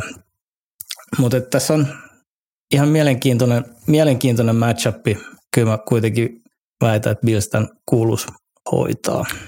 Kata Billsin peli on, mutta on ollut ilo seurata Washingtonin hyökkäystä. Öö, heidän scoring offense taitaa olla seitsemäntenä tällä hetkellä. Ja mitä siellä nyt tuon Brian Robinsonin kautta on myös juoksupeliä, semmoista uhkaa, tuotu lisää siihen – pienimmin on systeemi. Onko Mahomes nyt System QB vähän pulassa siellä? Kun ei tullut tulemaan pisteitä Kansas Cityssä. Mutta tota, Sam Howellista, niin on vähän kaipaisi semmoista pientä tatsia ehkä niihin heittoihin lisää. Siis kiinnittää huomioon sillä, että jokainen pallo heitetään täysiä. Ja se tekee siitä ihan viihdyttävän näköistä, mutta ehkä vähän ajoittain turhan hankalaa reissuille. Howellissa on jotain Josh Allen-maista. Se on semmoinen äh, Euroshopper-versio Josh Allenista, mutta vähän samaa sekopäisyyttä. Kyllä. Toi oli aika tärkeä varmaan Buffalolle tuo viime ottelu, mitä tehokkaasti he, he pystyivät hyökkäämään. Tästä tulee nyt hauska, koska tuo Washingtonin DL on niin kova. Siellä on Young päässyt taas terveyden kirjoihin, toisella puolella tulee Sweat keskellä, Payne Allen. Ei ole heikkoa osa-aluetta siinä. Ja Buffalo hyökkäyksen linja, ne on ollut ihan ok, mutta puhtaissa yksykkösissä heittoblokissa joku, joku tuosta linjasta tulee sitä saamaan, niin saattaa tulla kyllä kiire, mutta Allen on myös, että se, että se ei välttämättä riitä, että sä pääset ohi, vaan se pitäisi pystyä myös viimeistelemään se. Mutta NFC East ei ole hävinnyt yhtään ottelua divisioonan ulkopuolelta, joten ei ole läpihuutojuttu. Jacksonville vastaa Houston Texans, Ville. Läpihuutojutuista puheen ollen. Tota, äh, tämä on nyt se Jaguarsin Get Right Game vuorosta. Öö, Texans väläyttelee, että siellä on niinku jotain, mihin rakentaa tulevaisuutta, mutta ovat edelleen niinku vuosien päässä siitä, että ovat mitenkään valmiita oikeasti haastamaan yhtään ketään. Öö, Stroud vaikuttaa ihan hauskalta ja itse asiassa voisin sanoa jopa, että Stroudille näyttää siltä, että ympäristö on parempi kuin Bryce Youngilla esimerkiksi tällä hetkellä. Mutta molemmat joukkueet ovat niin kaukana, että molemmat ruukien kuveet, kärkimiehet näyttää sinällään vähän niin kuin kelkasta pudonneilta. Texansilla myös mun mielestä Tansil on edelleen questionable, pelaako. Minkä mä ehkä haluaisin tuon Jaguarsin pääsrussia vastaan olevan kentällä. No OL oli 4 kautta 5 sivussa viime ottelussa niin. ja se näkyy kyllä aika pahasti. Niin ja ainoa, joka taisi olla kentällä oli Jack Mason, joka oli niin kuin näitä virallisia starttereita, eli oikea kardi. Niin se luo semmoisia tiettyjä haasteita siihen ruukien pelaamiseen. Öö, Jaguarsilla nyt niskassa tosi kirveilevä tappio Chiefsia vastaan, missä ei saatu käytännössä yhtään mitään aikaan. Öö, on mielenkiintoista nähdä, mihin, mikä rissu nyt toimii. Ykkösviikolla Calvin Ridley, Trevor Lawrence yhteys oli ihan lyömätön. Kakkosviikolla ei tullut sieltä mitään. Christian Kirkin suuntaan sen taas niin kuin kaikki toimi. Toisaalta, koska vastassa on Texan Post, jossain on Stingli, kumpaa lähdetään sulkemaan, kummalle halutaan hävitä. Tämä tulee näyttää siltä, että Jaguars on niin sanotusti back on track ja tota,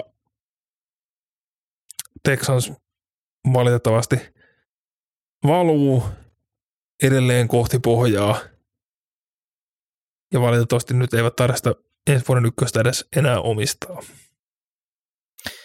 Joo, se tulee vede Arizonalle, joka tulee vara ykkösenä ja ehkä kakkosena. Niin, tässä on saamat, että Arizona ja Bears on ykkönen, kakkonen, kolmannen, nelonen. se olisi aika hienoa. Ää, tota, Stroud on ollut positiivisesti näistä tulokaspelirakentajista mun mielestä, vaikka Richardson on ehkä näyttävämpi pelaaja ollut, mutta Greenson on virallisesti Houstonilla, Stroud Boys podcast. Mm. Se, että Houstonilla nyt on Stroud, niin se ykköspikin menettäminen ei niin paljon harmita, vaikka toki se tuli sitten Andersonin kautta, mutta Anderson on myös näyttänyt on näyttänyt hyvältä. Kyllä. Ei auta moittia. Äh, joo, Jacksonville puolustus oli mun pirteä GC vastaan. Paljon parempi, mitä osasi odottaa. Se, että pystyy pitämään Mahomesin noin kurissa, to, niin se lupailee hyvää heille että jos puolustus ei ole ihan semmoinen Anttilan pyöröovi, niin tuo joukko voi johonkin mennäkin, mutta ei ole hirveästi muuten kuin kokonaisuudessaan Jacksonville vakuuttanut, mutta nyt tästä pitäisi kyllä tulla mutta ihan on, selvä. Tämä on myös hauska sellainen, niin kuin miten nuo hyökkäykset on. Jaguarsilla on odotuksia siihen, että se on niin kuin räjähtävä hyökkäys, Christian Kirk, Calvin Ridley ja Lawrence yhdessä, niin Trevor Lawrencella on PFFllä tällä hetkellä big time throw prosentti, melkein 10 prosenttia, 9,2 kun taas käännytään katsomaan CJ Straudia, joka pelaa siellä kakkos hyökkäyksen linjan takana käytännössä. Ja ykkösaseet on Nico Collins ja Bobby Trees. Big time throw prosentti 0,86. Se kertoo hyvin vahvasti sitä, mitä nä- miltä nämä hyökkäykset näyttääkin. Jaguars etenee välillä räjähtävästi, kun Texas on nimenomaan hitaasti jurnuttavaa, puuduttavaa ja pakko sanoa, että Damian Pierce ei ole vakuuttanut tänä vuonna, ei alkuunkaan. Baltimore Ravens ja Indianapolis Coltsia. Tämä ottelun katsottavuus riippuu, riippuu kovin paljon siitä, että pystyykö Anthony Richardson pelaamaan. Sai aivotärähdyksen ensimmäisellä puolialla Houstoniin vastaan. Näistä ei koskaan tiedä, että miten, miten paranee, mutta ja tosiaan Rissasonin kanssa tässä olla aika hauska peli, koska ää, Staiken on saanut tuosta Coltsin hyökkäyksestä tosi kivan katseltavan ja sanoisin, että Eaglesissa on kyllä ikävä tällä hetkellä Staikenia. Ää, jos Minshew on nyt pelirakentajana tota Baltimoren puolustusta vastaan tuolla noilla aseilla, niin voi, voi tulla aika, aika nihkeä ottelu. Sweet Patrick Queen, tosiaan mun mielestä liigan paras LB-kaksikko tällä hetkellä, ja semmoinen, joka pystyy myös että juoksemaan tarvittaessa Richardsonin perässä. Eli aika paljon on Richardsonia juoksutettu, niin kuin pitääkin, koska se yksi näistä erikoiskyvyistään on, niin mä oletan, että siellä kyllä Baltimoren puolustus pystyy saamaan kokemattoman pelirakentaa semmoisiin tilanteisiin, missä hän ei halua olla ja pitämään palloa silloin, kun sitä ei pitäisi pitää tai heittämään semmoisia peittoja vastaan, mitä hän ei välttämättä ole vielä nähnytkään. Mutta tosiaan Minchun kanssa tulee varmasti pelisuuntaan muuttumaan aika paljon ja miten, miten toi hyökkäys voisi edetä mihinkään, jos Minshew siellä kentällä on, en, en osaa sanoa. Ravensin hyökkäyksen linja pärjäsi mun mielestä yllättävän hyvin Bengalsia vastaan ottaa huomioon, että sieltä puuttuu heidän kaksi parasta pelaajaa. Todennäköisesti on tästäkin ottelu sivusta ja se, että kesket linjaa puuttuu sentteri Lindebaum, niin vaikuttaa kyllä tosi paljon siihen, että sieltä tulee erittäin hyvässä vedossa oleva Wagner vastaan. Muuten linjassa Stuart on pelannut ihan hyvin. Ennen kaikkea juoksuu vastaan hän, hän siellä on. Ja auttaa kyllä, mutta Wagner on se, joka pystyy aiheuttamaan niitä peliä kääntäviä suorituksia tuossa. Coltsin takakenttä, niin tämä tulee olemaan Jay Flowersille iso peli. On ollut todella, todella pirteä ja miten monikäyttöinen pelaaja Flowers on ollut, niin se on ollut mukava nähdä, että pystyy juoksemaan ihan niin kuin oikeita heittokuvioita, mutta sitten myös pallo nopeasti kouraan bubble screeneillä, muilla screeneillä tai fly sweepeillä, ja niilläkin tulee jaardeja. Bateman on edelleen iso pettymys. Mun mielestä näyttää siltä, että hän liikkuisi kuin hidastetus filmissä. Odell Beckham on ihan keskitason laita hyökkää tällä hetkellä, mutta Flowers on tämän joukkueen tähti. Ja Lamar tulee kyllä tuota puolustusta lukemaan kuin avointa kirjaa. Ja Baltimore, Baltimorelle ei tässä ottelussa pysäyttäjää löydy. Mä en aio istua hiljaa vieressä, kun sä sanot, että Ravensin OLn kaksi parasta pelaajaa on poissa, kun Morgan Moses tekee ihan älytöntä tuhoa siellä kentällä.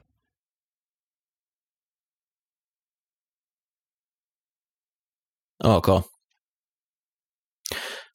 Sitten Moses right tackle, ihan älytön tuho. Joo, Linderbaum on, on, on ikävää, että on poissa, mutta siis Morgan Moses on ton OL niin moottori tällä hetkellä. Niin, kun ne kaksi parasta puuttuu sieltä kentältä. Koko vuoden. Öö, Seattle vastaa Carolina.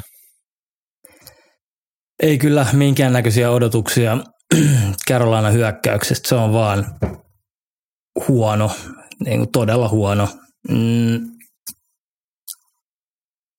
Seattlen pass rush ei mikään ehkä paras on, mutta nuo, Nuosu on kyllä tehnyt hyvää jälkeä siinä linjassa ja ää, Jaran Reed keskeltä tullut ihan, ihan kivasti hyökkäyksen linjojen läpi.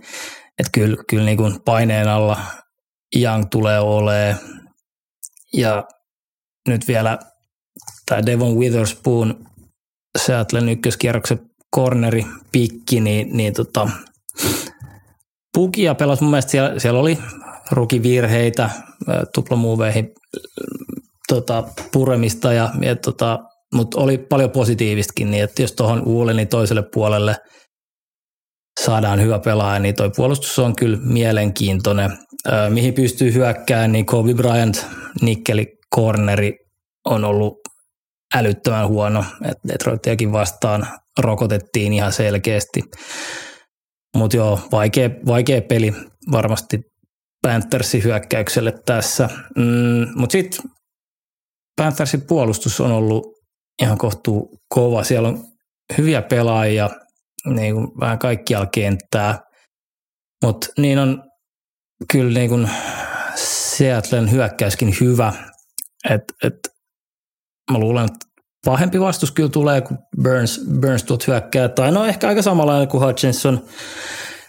Mutta että pysy, pystyykö pitää viime, viime viikon vireen tuossa hyökkäyksen linjassa, linjas, niin se on kysymysmerkki, että, että laita hyökkäjien pitäisi kyllä tehdä, tehdä itsensä vapaaksi ja, ja tota, antaa suht helppoja heittoja Smithille, Smithille, mutta tässä on selkeästi se niin kuin ykkös, ykkös matchup tähän matsiin, että miten Panthersin puolustus pärjää Seahawksin kanssa.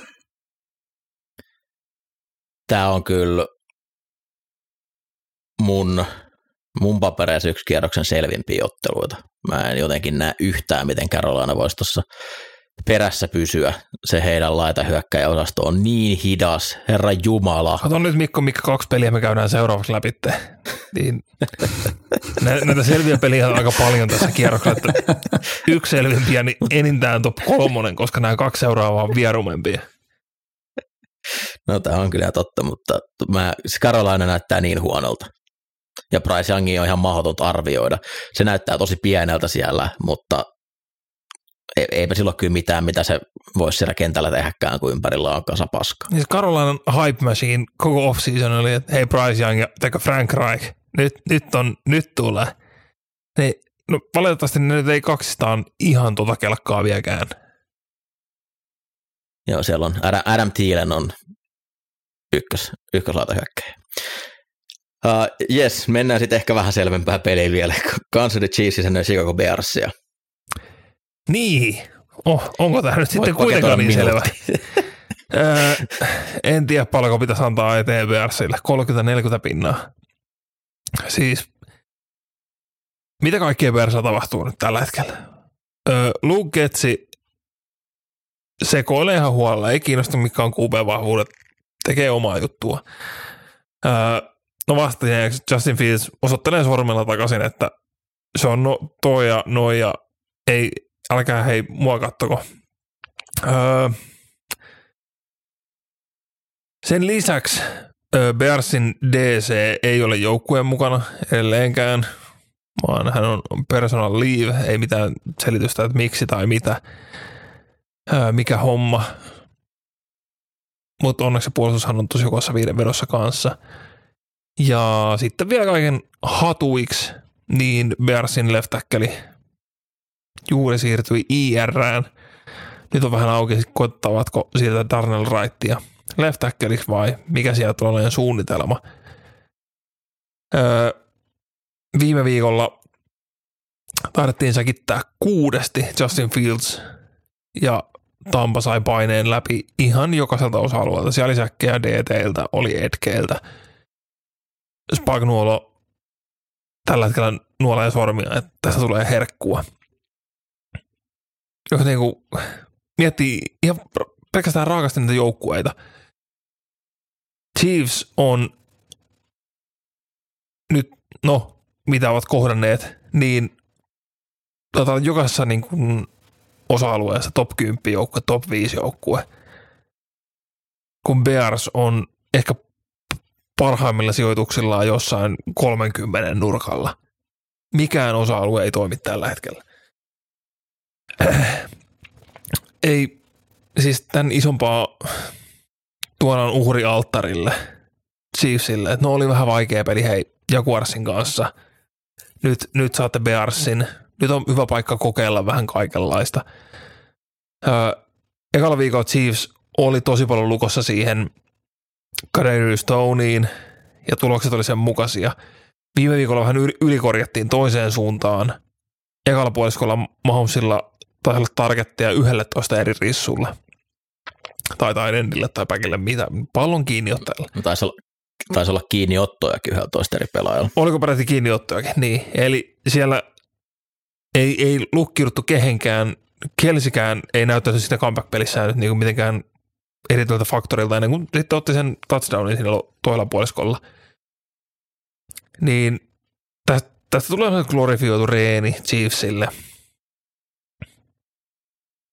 Ja vähintään 20 pisteen voitto, ihan sama mitä kokeilevat siinä matkan varrella. Onko tämä niin sanottu get right game? Tämä on absoluuttinen get right game. Tämä on niin kuin, tässä on niin kuin Chiefsillä absoluuttinen tilanne vaan murhata Bears. Ja tämä ei ole get right game, vaan tämä on get Super Bowl hype going game. Arizona isännöi Dallas Cowboysia. Joshua Dubs, mä toivotan onnea. Onko tämä yksi, Parsons. yksi selkeimmistä peleistä tällä viikolla, Mikko? On. Okei. Okay. Maika Parsons on tulossa, Joshua Dubs. En, en mä tiedä, miten, miten tässä voi Arizona selvitä millään tavalla järkevällä hyökkäyksellä. Toi Dallasin de on niin hurja. Se on vain aalto toisella perään, pääsrassi ja nopeita pelaajia. Arizona hyökkäyksen linja ei ole mikään erityisen hyvä. Dubsilla on vähän omia jalkoja, mutta hänelle on laita hyökkäjä, millä heittää palloa. Noi receiverit pitäisi olla aika hyvin lukossa tuolla takakentällä. Arizona on siis pelannut ihan piirteästi tai yrittelijäästi, mutta se on vaan absoluuttisesti huono joukkue. Siellä ei ole kovin paljon NFL-tason pelaajia. Se, että he pystyvät nyt johtaa 28-7 ja 21-0 Giantsia vastaan, niin väitän, että se oli vaan siitä, että Giants oli vähän huonolla asenteella alussa liikenteellä. Sitten kun piti alkaa pelaamaan, niin sitten alettiin pelaamaan ja jokainen drive meni maaliin. Dak Prescott tulee syömään tuon puolustuksen elävältä. Siellä on Jonathan Gannonin johtama puolustus, mitä vastaan, kun hän Gannonilla oli liigan paras miehistö käytettävissä, Dak Prescott heitti 90 prosenttia heitoista onnistuneesti viime vuonna. Tämä on todella selvä ottelu. Bombs. Shoo, shoo, shoo, shoo. Dallasin Super Bowl hype vain jatkaa nousemistaan tämän jälkeen. Sitten mennään Sunday Night Footballiin. Siellä melko oksettava ottelu. Las Vegas Raiders vastaan Pittsburgh Steelers. No on kyllä oksettava ottelu. Pystyykö Steelers juoksemaan tässäkään pelissä? En tiedä, se hyökkäyksen linja on kyllä aivan kammottava. Peli kutsut aivan kammottavia Steelersillä. Tämä on vähän tällainen, että voisiko, voisiko Crosby jopa itse ottaa tämän peli haltuun. Nyt tuot hajos Deontay Johnson, joka tarvittiin IRL laittaa, niin Pikens aika lailla yksin tuolla pyyhältää. Et toivoisin heiltä, että, että ainakin niin kun antaa, antaa sitä palloa mahdollisimman paljon, paljon ja että pystyy näyttämään, että tässä olla kymmenen targettia Brownsia vastaan, että voisi siihen vielä viisi lisää ehkä antaa, niin pystyy ehkä hetken katsomaan, tota, mutta on se aika surullisen näköistä, hir- hirveätä tarpomista. Mutta että kyllä tässä nyt jotain pitäisi saada aikaa Vegasiin vastaan, Vegasiin vastaan että on toi sen verran tyhjä toi puolustus, puolustus heillä. Öö, on, on, kyllä siis niin kuin kattominen on, on tylsää, jos heitää yli tuonne Vegasin hyökkäyksen puolelle, puolelle että tota, tässä What Highsmith kombo, niin jos Crosby toisella puolella pystyy ottaa pelin haltuun, niin nämä kaksi herraa te- pystyy tekemään saman, että et tota, tänään puolustuksen taisto tästä tulee ja, ja on, on, toi, on toi Steelersin rush sen verran hurjas vireessä, että annan, annan tässä, tässä kyllä heille edun. Se, että Crosby on nyt niin yksin tuossa puolustuslinjassa, kun Chandler Jones puuttuu, niin tämä antaisi vähän silleen toiveita, että Steelers voisi saada heittopeliä uomiinsa. Se kuitenkin jo ihan muutama downi näytti sieltä Piketiltä sillä, että alkoi Brownsia vastaan vähän löytyy hyvällä ajatuksella laitettua heittoja, mutta tosiaan se ylipäätään se meno niin on hyökkäyksen linja on edelleen vaan niin huono, että pidempiaikainen menestys voi olla aika vaikeaa, mutta Vegasiin vastaan niin ei tarvitse ehkä olla ihan niin hyvää hyökkäyksen linjaa. Niin Toivottavasti tämä on viimeinen Steelersin primetime-peli. Miten, miten hyvin Jep. Matt Canada onnistuu laittamaan puolustuksensa asemiin voittaa tämä peli? Siis ihan varmasti todella hyvin. Pakko muuten mainita Vegasista, että Tyree Wilson on näyttänyt äärettömän huonolta. Joo, iso pettymys on ollut. Sitten äh, toinen Monday Night Football-ottelu 2-0, Tampa Bay Buccaneers vastaan 2-0 Philadelphia Eagles. Joo, tämä, tämä on, tämä on semmoinen peli, missä otetaan mittaa, että minkälaisia ne 2-0 rekordit on. Ja tota, mulla on semmoinen hyvin vahva kutina, että toi Filin 2-0 on vähän vahvempi kuin toi Tampan 2-0. Mutta siihen asti, you are what your record says you are – Tästä tulee varsinainen titanien taista varmasti. Ää, Baker Mayfield on onnistunut näyttämään relevantilta kuupelta myös toisen pelin putkeen, mikä on sinällään yllätys, koska se aina ne ensimmäiset pelit on ollut kovempia ennen kuin on lähtenyt sitten lehmän häntä laskemaan. Ää, tällä hetkellä kuitenkin edelleen homma vaikuttaa olevan kasassa – ja Baker Mayfield yhteys Mike Evansin kanssa on upea. Chris Godwinilla tietysti mitään pois ottamatta. Ää, enemmän siinä kun Tampa hyökkää Eaglesia vastaan, niin katse kääntyy, miten toi Tampan linjan keskusta tulee mitenkään pärjään Eaglesin öö, Cody Mouch on ruuki edelleen. On, on vielä tekemistä.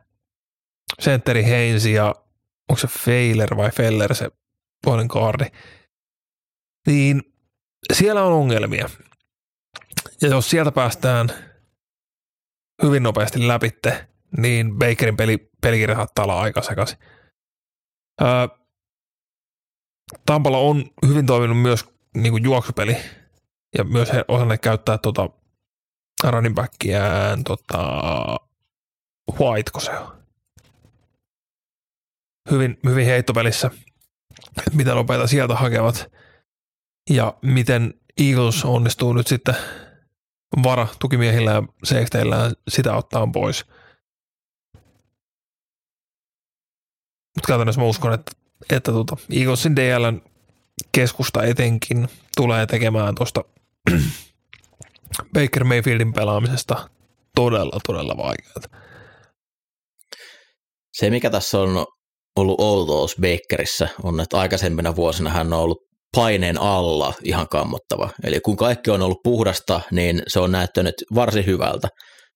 Mutta sitten heti kun on tullut painetta, niin taso on tippunut huomattavasti enemmän kuin kenelläkään muulla, ja hän on ollut liikaa huonoa pelirakentaja. No tänä vuonna hän on painealla ollut liigan paras pelirakentaja.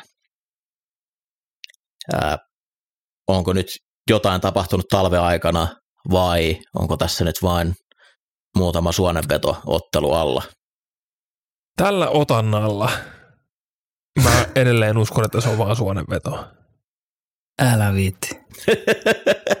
Tosi rohkea väite. Joten, jotenkin, mulla, mulla on nyt tässä niinku muutamia pelejä, mitä on tässä vuosien varrella ehtinyt kattoon.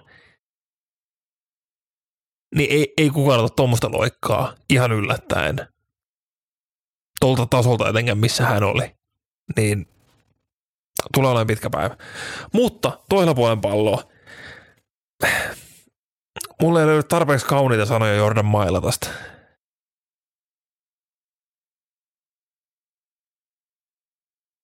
Me miettii Mailata ja mä vaan, vain menin hiljaiseksi. Se on upea. Siis ihan, ihan älytöntä pelaamista. Joo, no tämä viime ottelun äh, heittomerkeissä kaikki on näköjään paras täkkelipeli, niin menee kyllä nyt jonkun PFFn arvostelijasilmikon piikkiin, koska kyllä se sielläkin antoi painetta. Ei- Ja etenkin heitossa se on ollut vaikeuksissa. Mailata on niin on upea kova. juoksublokkaaja. Siis ihan, ihan sama mitä ne gradeit sanoo, mutta siis niinku, jos, jos et kenet ottaa left niin rehellisesti juoksublokkaa, Mailata on niin eläin siinä hommassa, että oh. tosin koko Eagles-linja on, on ihaltavalla tasolla siinä. Öö, miten AJ Brown, saataisiko sille jo palloa tarpeeksi? Tampan puolustus on, takakenttä on pelannut yllättävän hyvin, mutta juuri toi, että jos ne DL kanssa saa niin kuin läpilinjan painetta, Vea Barrett ja mikä tämä on Joe Tryon shoinkka, niin kuin Bersia vastaan, niin silloin he totta kai niin kuin, toi takakenttä saa mielettömän boostin siitä, mutta nyt kun Eaglesin OL tulee vastaan, mä en ihan siihen usko. Ja mitäs Dallas Goddard? Lavonte David on näyttänyt vähän eksyneeltä tänä vuonna. Pystyykö Goddard ottaa vähän roolia ja tekemään tuhoja? Eaglesin hyökkäys on ollut niin kuin mun mielestä hyvinkin keskinkertainen nämä kaksi ensimmäistä viikkoa. Kaukana siitä viime, viikon viime vuoden tasosta, ennen kaikkea heittopelissä. Sieltä, pu- sieltä puuttuu semmoinen rytmi. Uh, Hurts pakenee taskusta liian aikaisin ja se on kohdannut dc jotka osaa blitzata ja uskaltaa blitzata. No nyt tulee Todd Bowles vastaan, joka myös aikaisemmin Hurtsia vastaan on keksinyt oikein hyvät lääkkeet siihen, miten se on saatu pois mukavuusalueeltaan. Tämä voi olla yllättävänkin vaikea ottelu Philadelphia hyökkäykselle. Toi, toi ei ole mikään vitsi, toi Tampan puolustus. Siellä on takakentällä laadukkaita pelaajia. Se, että AJ Brown alkaa johtoasemassa kiukuttelee sivurajalla, että hänelle tarvii palloa, jonka jälkeen valmennus alkaa tottelemaan sitä ja pilataan hyökkäysraivikolla, aletaan väkisin tuputtaa sinne palloa, niin ei antanut myöskään mitään hirveän hyviä fiboja mulle. Mutta nyt Eaglesin, jos ne tänne häviää, niin surullista on. Niin sitä Mutta on vähän niin kuin NFC East ja NFC South on nämä niin kuin, missä näitä kovia lyömättömiä joukkueita kovasti asuu, niin nyt, nyt tällä virallisesti ratkaistaan East vastaan South. Ja uskon, että East on noin vähintään kymmenellä pisteellä edes. Sitten viikko päättyy Cincinnati Bengals vastaan Los Angeles Rams parin vuoden takana Super Bowl uusinta. Aika paljon tässä nyt riippuu siitä, että pystyykö Joe Burrow pelaamaan ja jos pystyy, niin millä tasolla. Näytti aika heikolta se liikkuminen siinä Ravens-ottelun lopussa, kun nilkutti viimeisen heiton jälkeen vaihtoon. Toki se oli TD, mutta toi pohjevamma taitaa olla vähän vakavampi kuin mistä tästä on, mitä tässä on odotettu tai tiedetty. Hän ei ole juuri ollenkaan sentteri alla, koska sieltä liikkuminen vaatii pohkeelta enemmän voimaa, pitää pystyä ponnistaa kovasti taaksepäin, että pääsee ottaa syvyyttä sieltä. Ramsin puolustus on ollut positiivinen yllätys, mutta vähän tuntuu, että se pysyy kasas teipillä tällä hetkellä. Se alkoi jo rakoilemaan aika pahasti tuossa Ninersia vastaan, erittäin huonoa taklaamista. Bird tosiaan missas useamman vapaan laitahyökkääjän, mitkä oli menossa pitkiin maaleihin. Se, että jos Burrow pelaa, niin sitten tämä on toki tietysti aivan, aivan eri peli, mutta 70 prosenttinkin Burrow, niin pitäisi pystyä vähän herättelemään tai saamaan onnistumisia siinä puolustukselle. Rams on selkeästi kuitenkin huonompi näistä, mitä vastaan on nyt pelannut, että Bengals ja Browns, ketä vastassa on ollut, niin on, on kokonaisuudessa kovempi. Siellä on edelleen Aaron Donald, mutta ei ole Aaron Donaldkaan ollut ihan se Aaron Donald, joka hän on aikaisemmin ollut. Ja tuota takakenttää tosiaan, niin Jamar Chase, pääsisikö vihdoin yli sadan jaarin tähän kauteen? Higgins vähän jalkoi sieltä heräilemään. Joo. On, on luojan lykkä, että se kentällä on kuitenkin yksi All Pro-tason rissu, eli Pukanakua. Niin, sehän tässä onkin. Pukanakua tällä hetkellä vauhdissa saattaa 215 kiinni ottoa yhteen kauteen. Se No, olisi ihan, ihan ok suoritus. Mut siis Matthew Stafford pelaa tällä hetkellä todella korkealla tasolla. on, ja siis tämä on hauska tämä Staffordin, että on, pelaa Stafford missä tahansa. On se sitten Megatroni, on sitä Cooper Cup, tai nyt Pukan nakua. Niin Stafford tykkää niinku suppiloida niitä palloja, targetteja yhdelle. Ja tästä oli Next Gen Statsien yllättävin yllättävin twiitti siinä mielessä, että Pukanaku on 35 targettia kahteen ekaan peliin. On tasoissa ennätyksen kanssa tällä niin kuin kauden avaukseen. Hänen seurana siellä on ainoastaan Andre Raison 1994 kaudella ja Roddy White 2010. Eli tämä on kaksi kertaa aiemmin tehty ja molemmat on ollut Falconsissa, mikä ei ehkä lupaa hyvää. Tai en tiedä, mitä tarkoittaa Pukanakuan kannalta. Mutta tämä on ostanut, lunastanut ehkä sitä Pukanakuan pre-draft hypeä, että minkälainen rissu se oli kollegessa. Ja kuitenkaan ei sitten, menikö Nakua jopa draftaamattoman Ei, kyllä se joku viides kierros oli. vitoskierroksella. Ja se hype jylläs siellä, että niin kun, tämä on niin paljon parempi pelaaja, että se tuho, mitä se sai BYUssa aikaan, että niin kun, et, et Pukan kuvasta kuullaan vielä, niin se, että mitä sitten niin kun odotti, että no joo, että jos tulee olemaan vähän parempi, että niin kun, no jollain aikataululla sieltä nousee, niin tämä kahden ensimmäisen pelin tulokset, niin totta kai tässä on kohdannut niin kuin, ö, hyvä pelaaja ja absoluuttinen tuuri Cooper Cupin vamman takia, että tämä on niin kuin mahdollistunut, mutta on, on saapunut kentälle ja ottanut roolinsa. Vaik- kaikki kunnia Puka Nakualle ja se, miten hän on tullut liigaan, niin Sean McVayn suurin temppu on kuitenkin se, että se on tutu Advelista laitahyökkäjän näköisen pelaajan. Se on kyllä ihan älytön yllätys myös. Kuinka monta, kauan siitä on, kun se draftattiin? Onko tämä kolmas kausi? Tämä on 21 kolmas kausi, joo.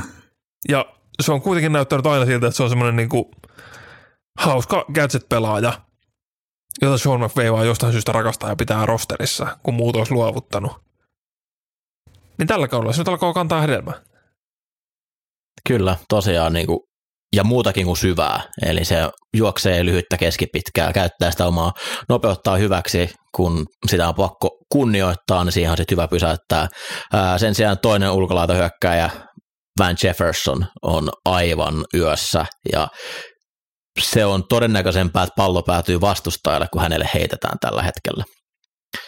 Ja tuossa Cooper Cup ei voi tulla riittävän nopeasti takaisin, jotta Rams hyökkäys voisi jatkaa hyvällä tasolla, koska Matthew Stafford pelaa oikeasti todella hyvin tällä hetkellä ja Kyron Williams on näyttänyt erittäin hyvältä keskushyökkäjältä. Cam Akers valittaa jo, että ei saa tarpeeksi peliaikaa, kun Williams vie kaikki downit ja Akers, Akersia ollaan nyt treidaamassa ilmeisesti tässä. Cam Akers ei istu suuntaan pois. kulttuuriin. Oli.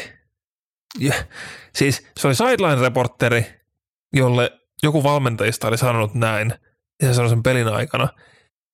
Ja sitten pelin jälkeen kovasti koittivat siivota tätä, että ei, ei, ei, ei, ei ole kyse siitä, että täällä on vaan kova kilpailu. Mutta ilmeisesti menivät lipsauttamaan jotain, mikä ehkä saattaa vaikuttaa hänen trade-arvoonsa pois.